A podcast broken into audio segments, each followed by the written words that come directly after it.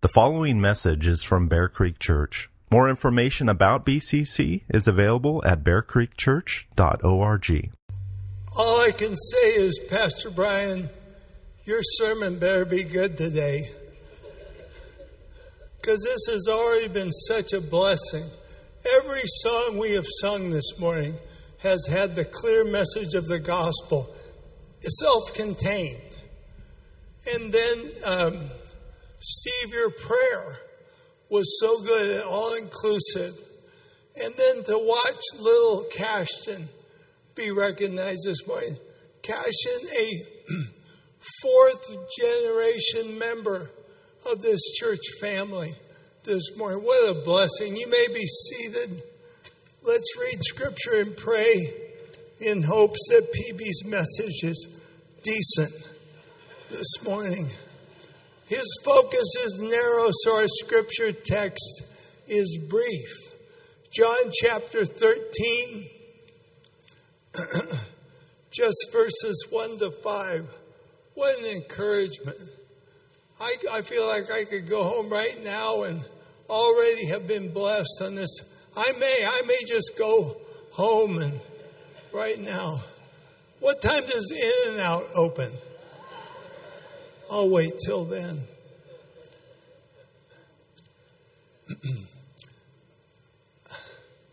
All right, from the ridiculous to the divine.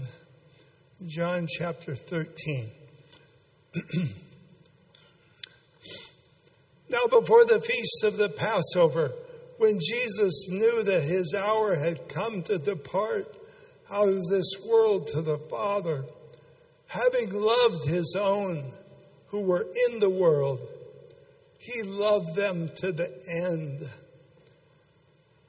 During supper, when the devil had already put it into the heart of Judas Iscariot, Simon's son, to betray him, Jesus, knowing that the Father had given all things into his hands and that he had come from God and was going back to God, rose from supper. He laid aside his outer garments and taking a towel, tied it around his waist. Then he poured water into a basin and began to wash the disciples' feet and to wipe them with the towel that was wrapped around him. To be continued. Let's pray. Father, we ask that your Holy Spirit anoint our pastor this morning as he deals with this text and approaches this story from Scripture, which is at once so comforting and convicting. Use him, I pray, to encourage these, your saints, both with that marvelous reassurance of your good news and that conviction required of a disciple in this day. For your glory, I pray. Amen. Hey, stick around.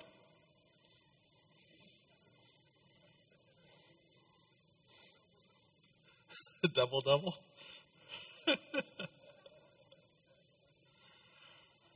oh, you're right. A great morning already. Uh, it's so good to be together. I'm going to focus on just the last half of the first verse, the part where it says, Jesus, having loved his own who were in the world, he loved them to the end. And it's, it's neat how what we have sung just fits so perfectly. You know, Jesus was fully man. But let's face it, this kind of love seems way beyond us. Now, be honest.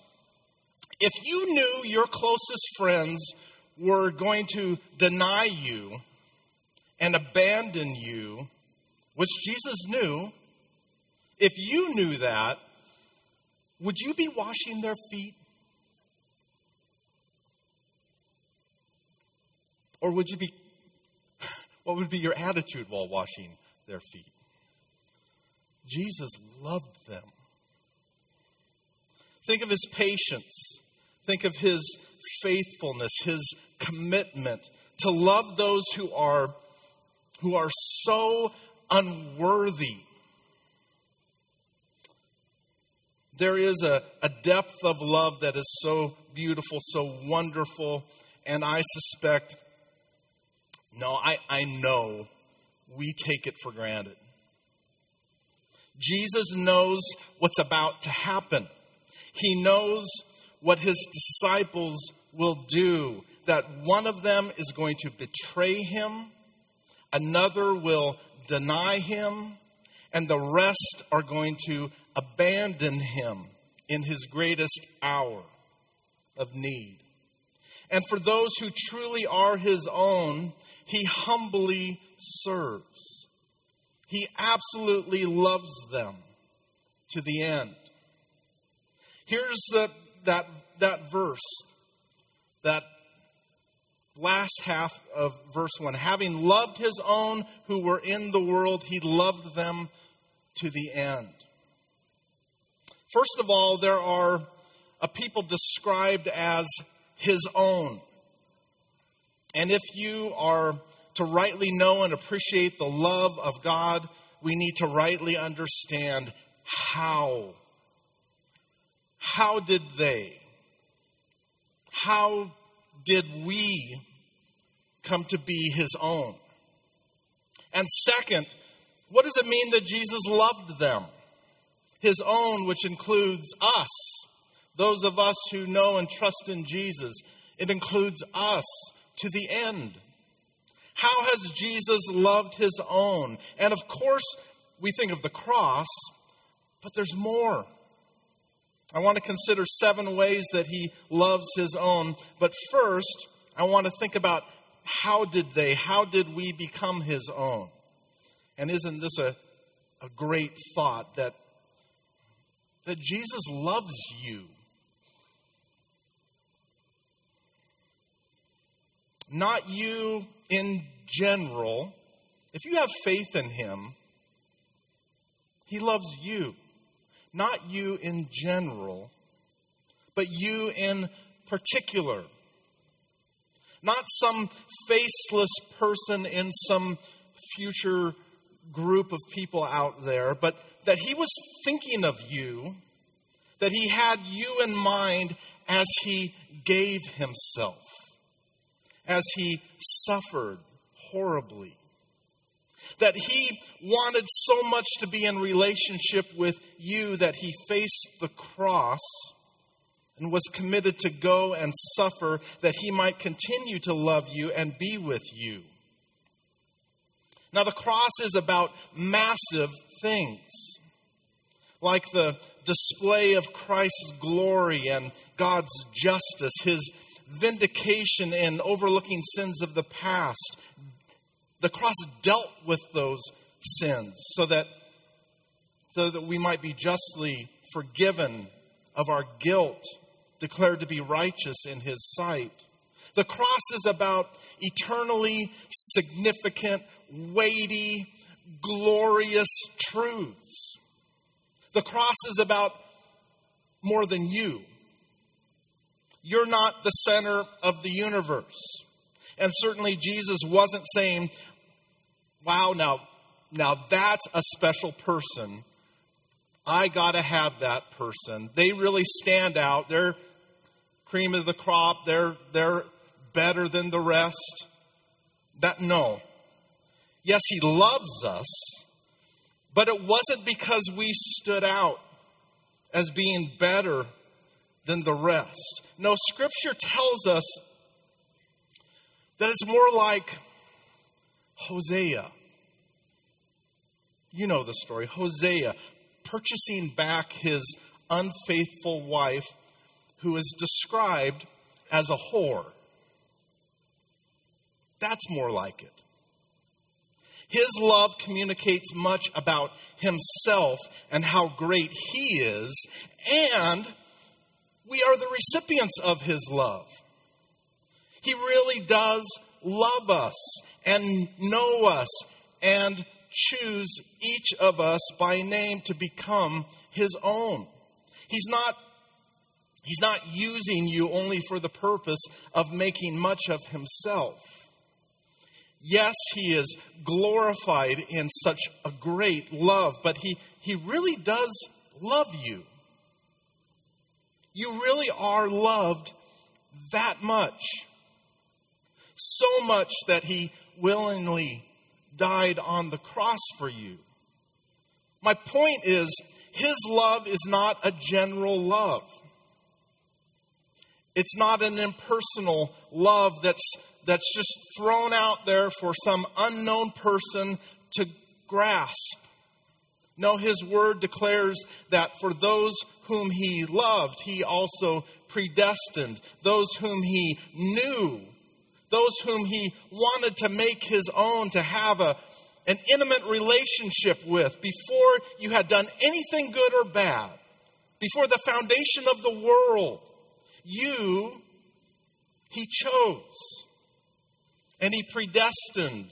And He called to be His own, justifying you at the cross and guaranteeing you glory. Wow. His love for you is not general, it's particular, it's personal, it's beautiful, it's wonderful. Now, wouldn't it be weird, instead of embracing and reveling in this wonderful biblical truth, to say, well, that's not fair? Shouldn't I have some say? Shouldn't I be the one to initiate this relationship? As if left to ourselves we ever would. Wouldn't it be strange to say, I don't think I feel very free in this decision. I don't think I like this very much. Shouldn't it be an impersonal gift that I decide to take instead of Him thinking of me and doing whatever is necessary to break through and love me? Huh? Why would anyone think that way? Why would anyone think that God's love is more loving if it's impersonal and general and utterly dependent upon me to initiate. But sadly, most Christians miss the depth of God's love because they think this way.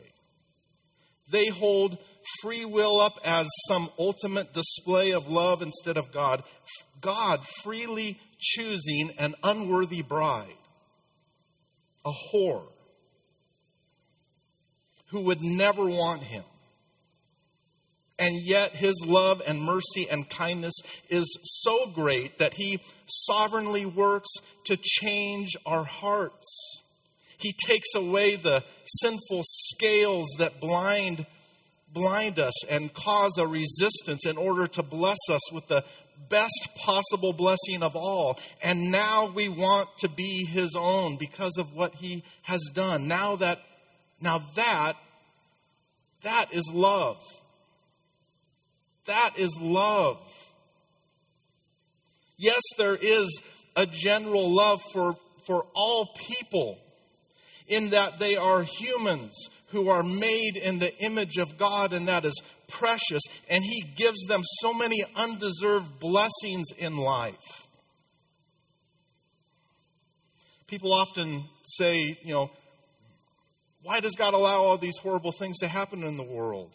The better question is, how, how does God bless all these people who spit in his face continually? How is he so good? That's, that's the, the greater mystery. But then there is a particular love for his own, for his sheep, for his bride, for the elect. If you are a Christian, then Jesus not only thought of you in particular as he died for you, but God thought of you and determined before creation to love you through the cross of Christ. And I say all of this because our text says that Jesus loved his own. And he loved them to the end. So let's quickly consider three ways that God made us his own. First, we see that Christ chose us. Jesus says to his disciples in John 15, 16, You did not choose me, but I chose you. Jesus, he's not denying that the disciples, yes, they did decide to follow him. No, his point is that the, the ultimate choice that initiated them becoming his own, that was his choice. Jesus is the initiator of the relationship. His choice was the ultimate determining factor of whether or not they would be his disciples. He chose them. And this is how it is with us. Jesus chose us. And because he chose us, we were changed. And then we, because of his choice, because of the work of the Spirit, then we responded to him in faith. There is an order to becoming his own. It began with him choosing us. And then, because of his particular work in us, we responded in faith. And we know that it was not only a choice, it was a purchase. Paul tells us in 1 Corinthians 6 You are not your own, for you were bought. You were bought with a price. Jesus chose his own, and in choosing, Jesus also purchased his own. He, he made us his own by redeeming us from our sins at the cost of his own life. Second, believers are Christ's own because we were given to him by the Father. We were given to him by the Father. Jesus said in John 6, Jesus said in John 6, All that the Father gives me will come to me. And this is the will of him who sent me, that I should lose nothing of all that he has given me, but raise it up on the last day. Again, before the foundations of the world, the Father determined to love. Not some impersonal, faceless group of people. No, He foreknew you. He determined to give you, you in particular, to His Son Jesus.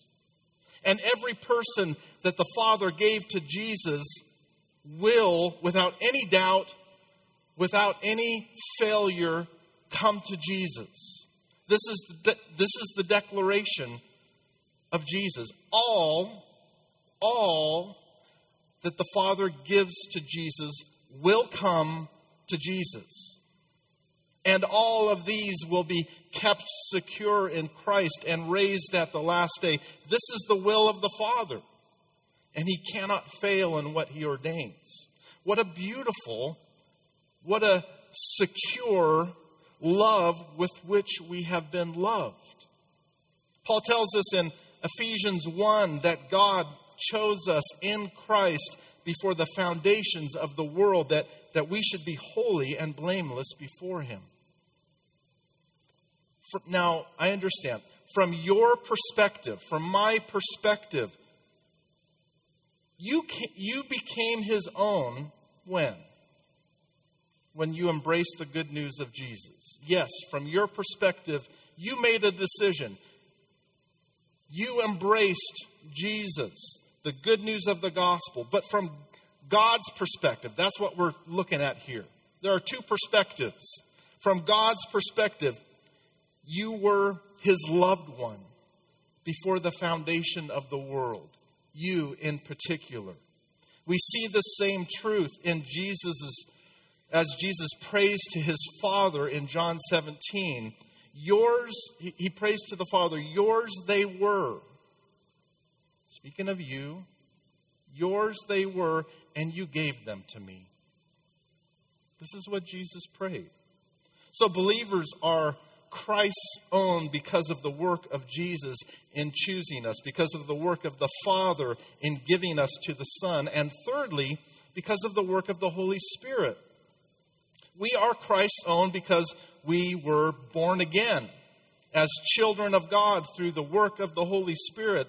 Jesus says in John 3 Truly, truly, I say to you, unless one is born again, he cannot see the kingdom of God. And unless one is born of water and the Spirit, he cannot enter the kingdom of God.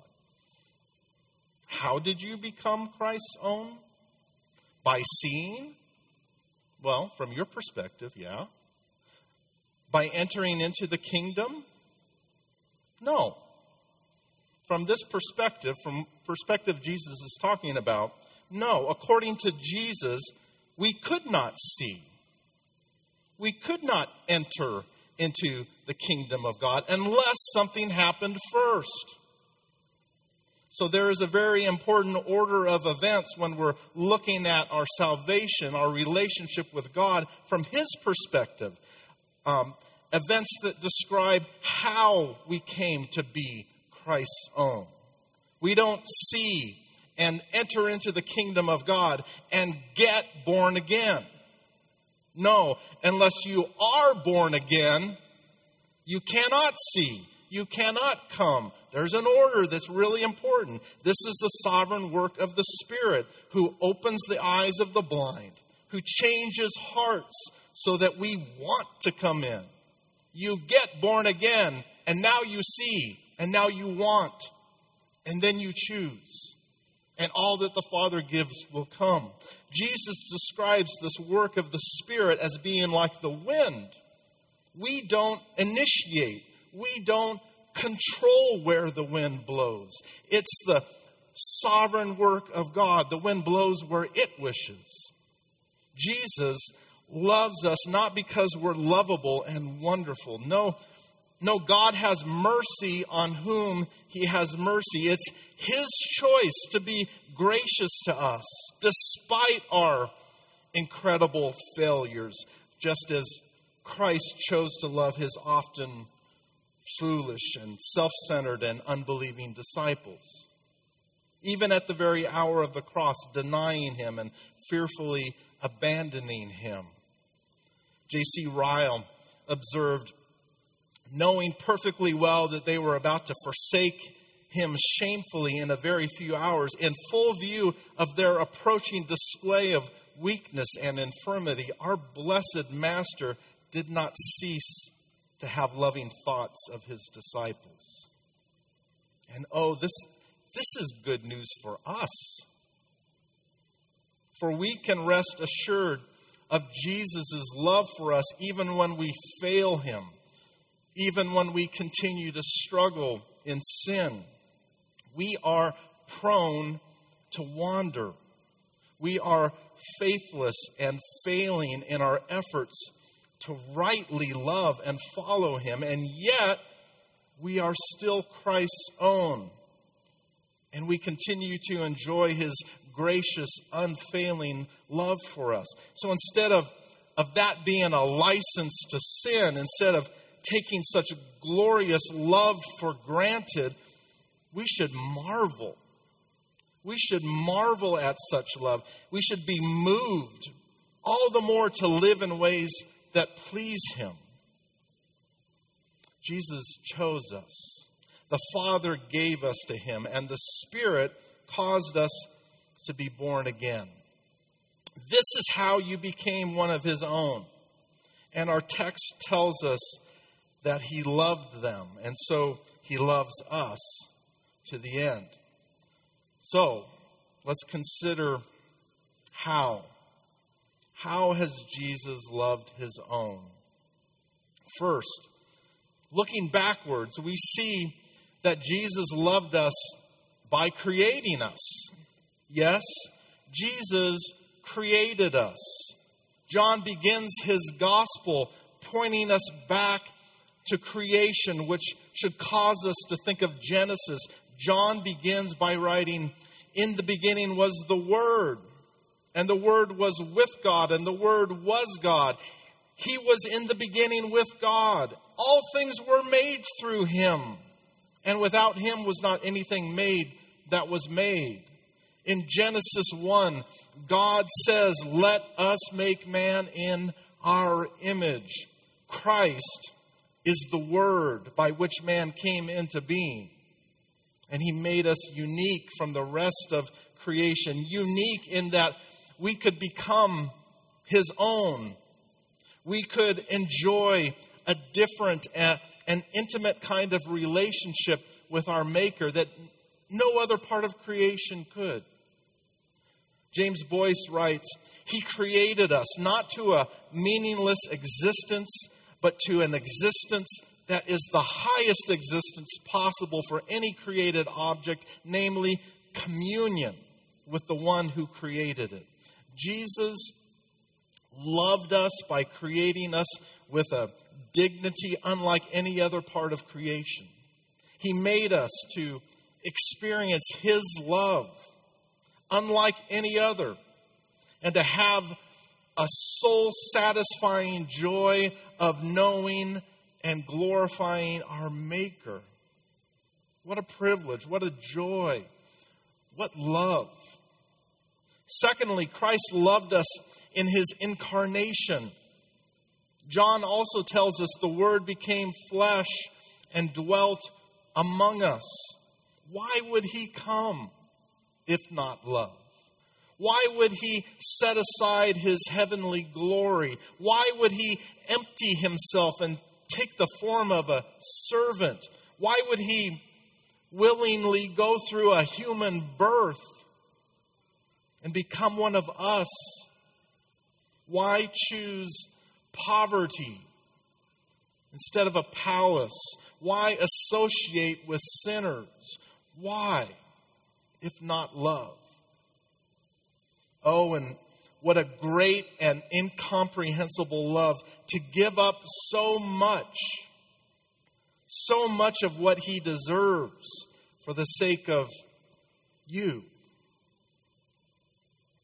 us, his own, for the sake of saving and redeeming, for the sake of our joy, our good, our satisfaction forever in him for the sake of an ongoing fellowship and deep friendship like none other. There, this is what love looks like. This is what we've been given. This is what He is working in us, transforming us.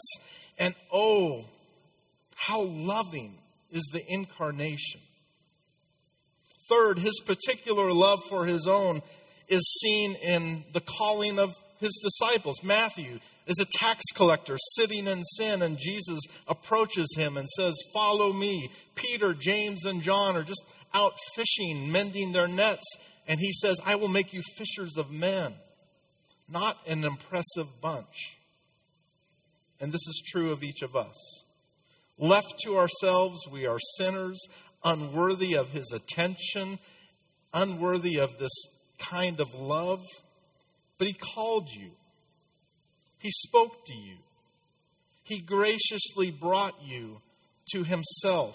And it wasn't for it wasn't for what we could add. It wasn't for what we could offer him. It wasn't some contribution to the kingdom that he was really in need of. It wasn't that we could give him, but for what he could do for us, what he could make of us. Paul said that you were called to freedom freedom from sin's bondage, freedom from worldly thinking and living, from the misery that goes along with it, freedom from the, the trap, the allurement of sinful pleasures that, that never truly satisfy, that ultimately leave you wanting more. And in calling us, He gives us a rich, glorious inheritance. It is the love of Christ for His own. Fourth, as we look back, we see that Jesus loved His own by teaching and leading them. During the three years of discipleship, He loved His own by, by teaching, by leading them. And they, what did they say about that? Have we ever heard teaching like this before? Have we ever heard anyone speak with such authority? How often we would imagine Jesus pulling his disciples aside after a parable and explaining it to them, to his own. And upon reflection, did the disciples did they see the great patience of Jesus as they as they spoke with such pride as they had silly questions at times that they made arrogant objections to him as they failed him and didn't understand him? The patience the love of Jesus in leading in teaching them and us Jesus taught them that if they abide in his word, they will truly be his disciples. They will know the truth, and the truth will make them free. And he says the same to us. If, if they had known the, think of it, if they had known the dangers, if they had known what their lives would lead to, would they have followed him? Would they have come? But Jesus, being the good shepherd, he guided them beside still waters. He restored their burdened souls, and he led them in paths of righteousness. Why? Because he loves his own.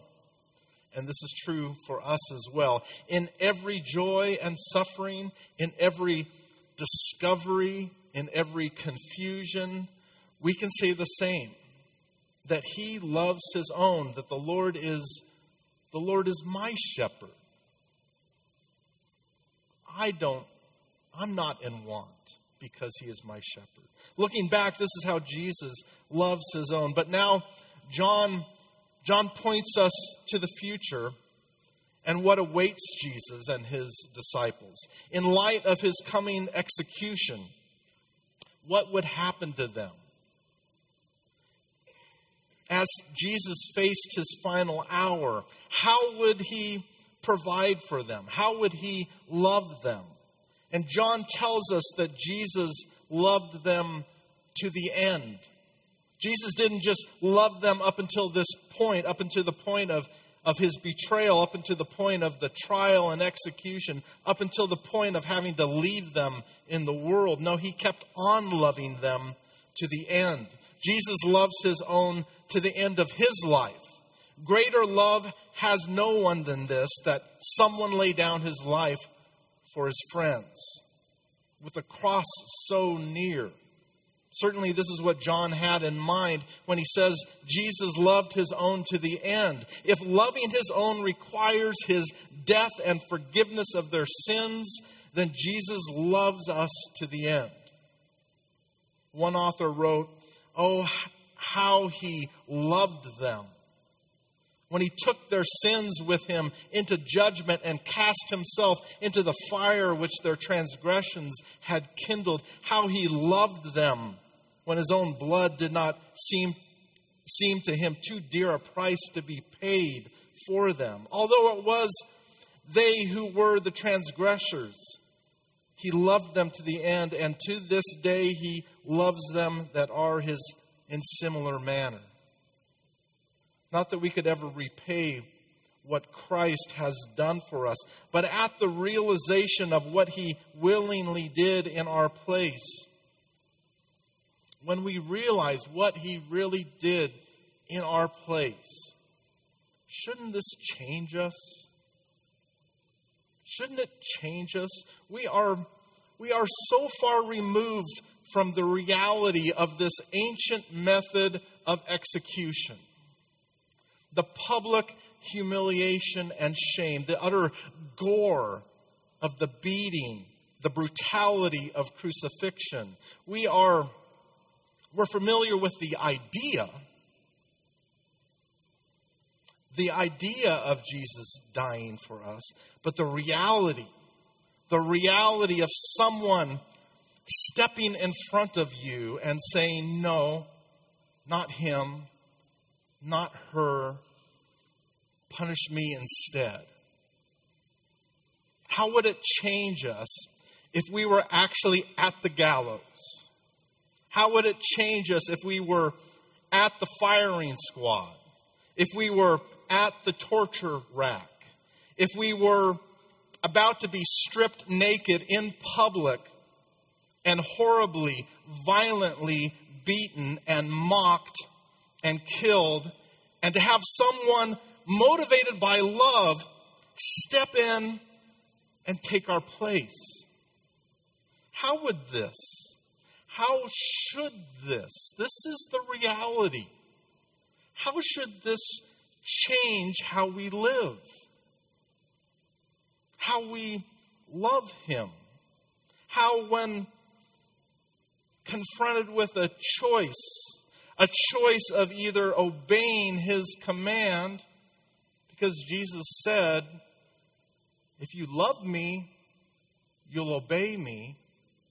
So, with this reality in mind, when we're confronted with a choice of either obeying Him or looking at porn, obeying Him or getting drunk, obeying Him or dishonoring our parents, obeying Him or telling a lie, even, even a small one that seems insignificant, obeying Him or grumbling over what we don't have, obeying Him or gossiping, stealing from our boss by not working hard when we're on the clock.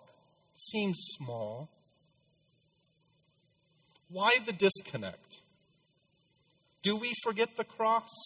Do we forget that He loved us in particular, stepped in, took our place? He loved us to the very end?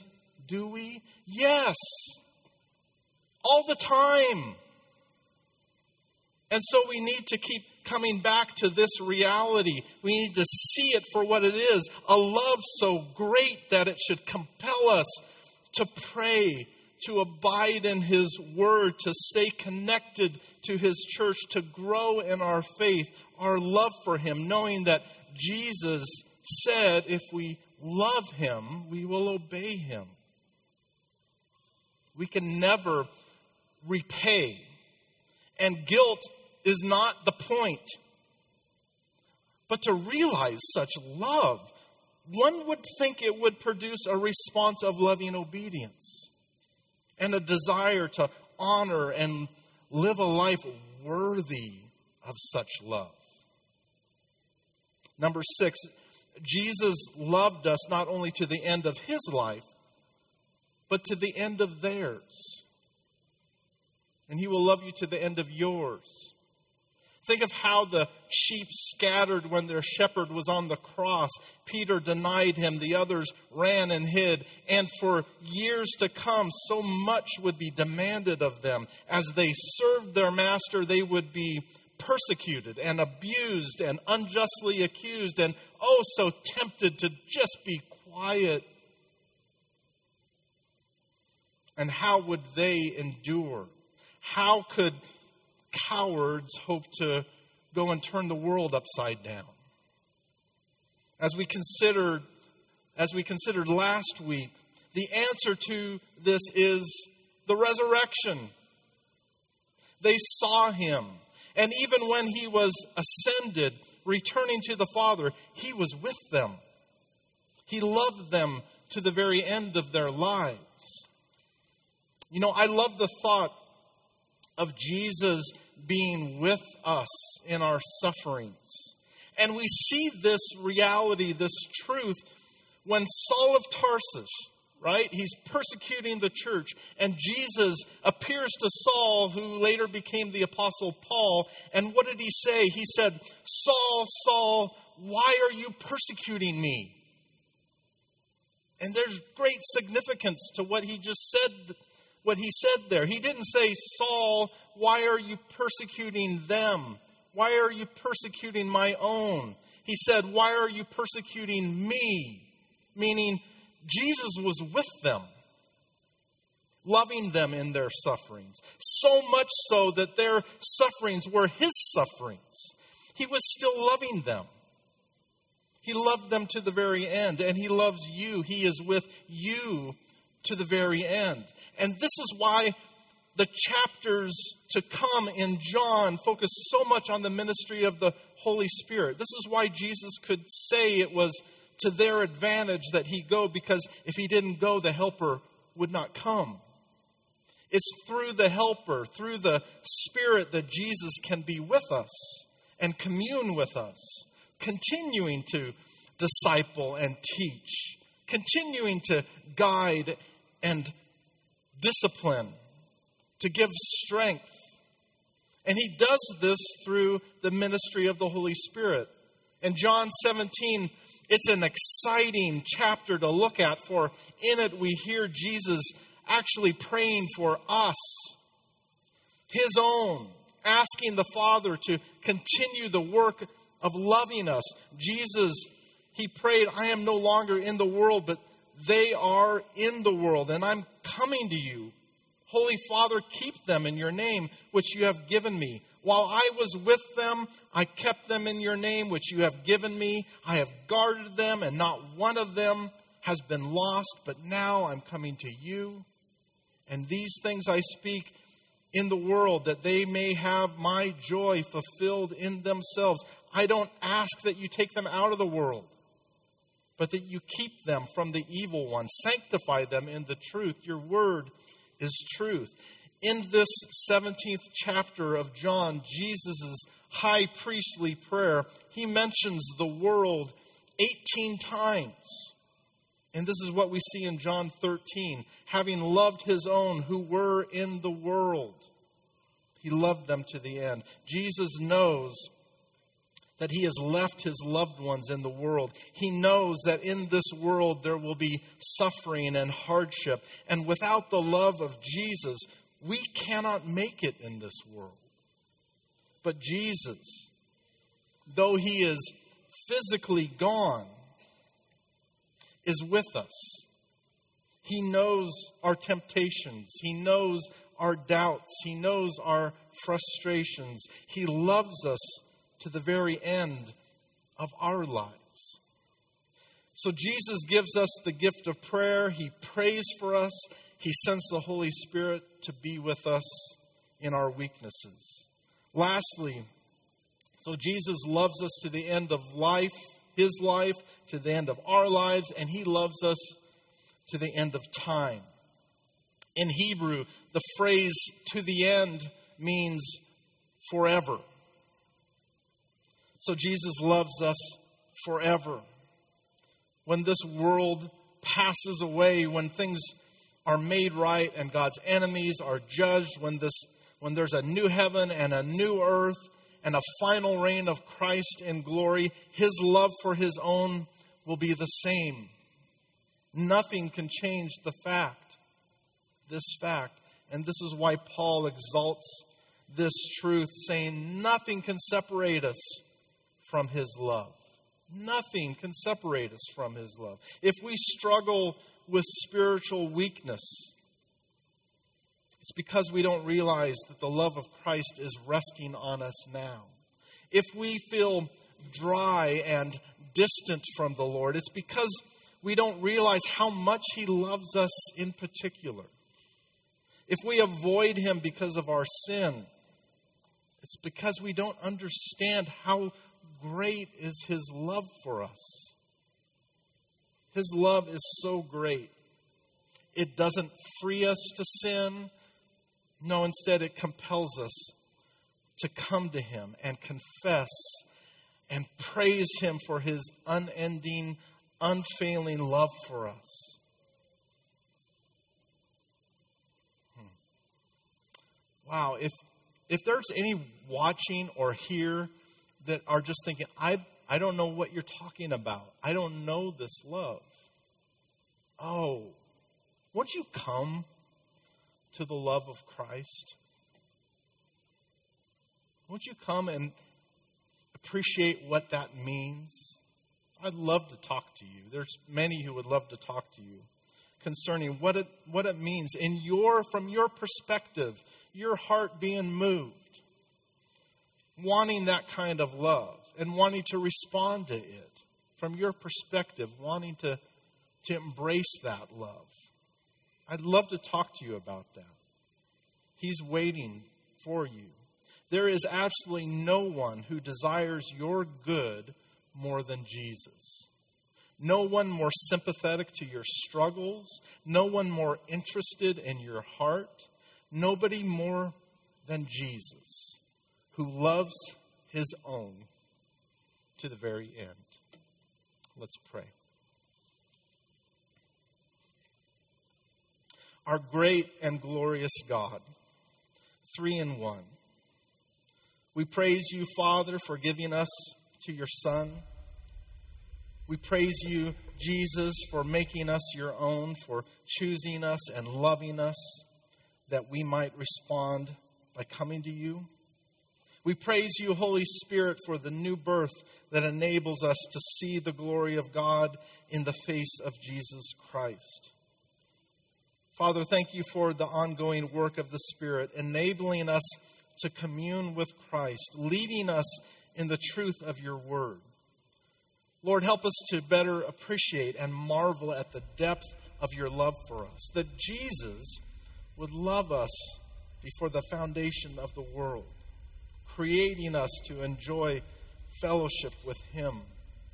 That you would humble yourself and become a man and ransom us at the cost of your death upon the cross. Hmm. That you love us in particular, each one to the very end. Lord, our hope is in you. Our lives are for you. Thank you for the many blessings that are ours in Christ Jesus, our Lord. We pray in his great name. Amen.